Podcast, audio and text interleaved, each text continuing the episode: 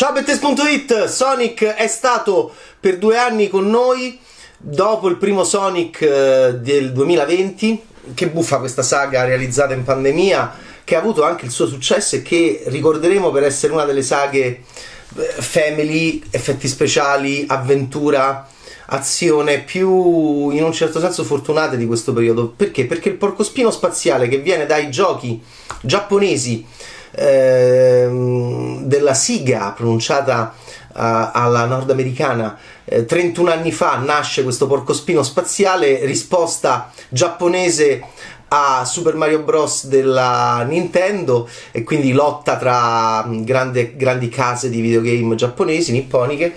Adesso questo è un film um, appunto di produzione nordamericana eh, che segue quello che non mi, è, non mi, è, dispiaciuto affatto, il Sonic di due anni fa dove c'era un grandissimo Jim Carrey, Robotnik, cattivissimo, coi baffi, eh, coi baffi anche più eh, pericolosi eh, di quelli di eh, e anche più quasi arzigogolati di quelli di Poirot di Kenneth Branagh eh, nei, nei, suoi appunto nelle sue ultime incarnazioni di, ehm, dei film tratti da Agatha Christie. Questo è un film tratto dai videogame della Siga e però ha solo un grande difetto è lunghissimo 122 minuti.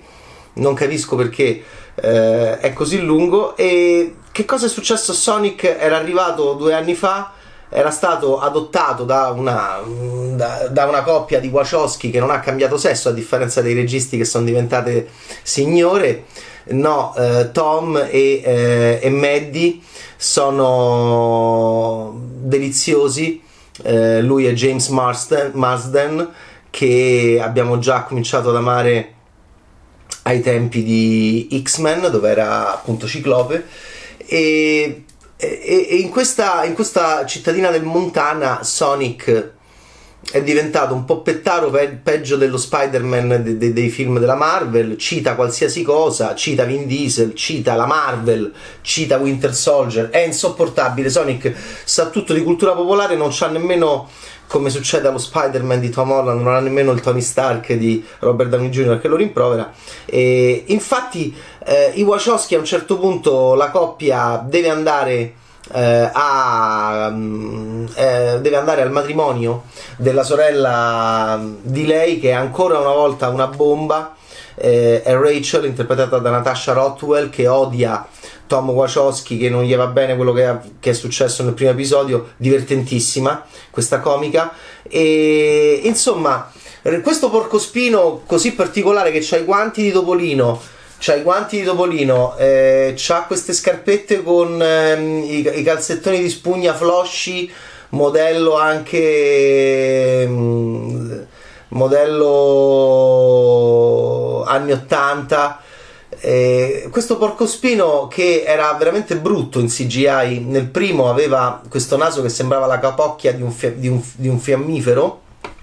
Erano, erano, inquietanti i primi piani di, di, Sonic nel primo film di Jeff Fowler. È migliorato adesso in CGI, è più accettabile e, e incontrerà un, un, un formichiere un formichiere spinoso che sembra lui ma non è lui eh, sembra questo porcospino spaziale. C'è una grande differenza tra i formichieri spinosi spaziali e i porcospini spaziali, che è arrabbiatissimo e che mm, in originale ha la voce di Idris Elba e che sostanzialmente è lui quello che eh, Sonic dirà no è il Winter Soldier perché arriva praticamente questo suo mh, mm, questa creatura molto simile a lui che lo vuole venare che ha i guanti alla Topolino bianchi ma ha i guantoni e ha le scarpette diverse, ma in tutto e per tutto è molto simile a um, Sonic. Chi è Knuckles? Perché lo vuole? Perché vuole far fuori so- Sonic? Perché? Perché è andato a liberare Robotnik, che vi ricordate finiva in, quello, in quel bellissimo mm, pianeta um, uh, fungoide super psichedelico alla fine del primo. Che divertente che era il Robotnik di Jim Carrey, cattivissimo, geniale e realmente spietato, pericoloso. Ah, io l'ho, l'ho adorato, cosa, era una cosa stupenda. Bene.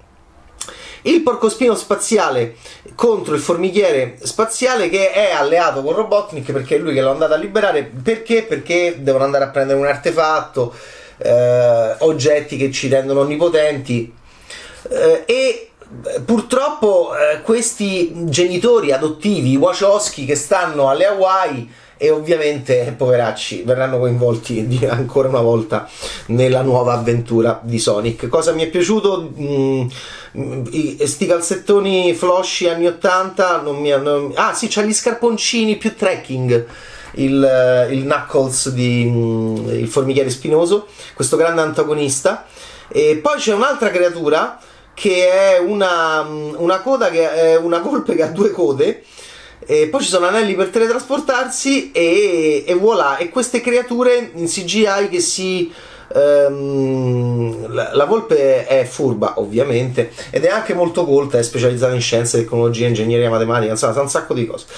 Uh, la cosa più divertente per me è la sorella di Maddie, Rachel, che è veramente il suo, il suo malumore mi, mi fa morire dalle risate e ride- eh, zitti zitti, nel giro di due anni, questi signori sono riusciti a fare questi film che mh, mm, hanno incassato anche qualche cosa che non è male e altrimenti non esisterebbe Sonic 2 e, e, noi ricorderemo Sonic, noi ricorderemo Sonic per essere stato un blockbuster per bambini eh, amabile, soprattutto grazie al bravissimo Jim Carrey che è eh, anche super gay in questo film ho adorato il suo rapporto sempre meno nascosto con il suo scagnozzo che lo ama la follia che lo ama e che cerca di comunicare anche il suo amore in un modo anche molto creativo che ha a che fare con, vedrete, schiume.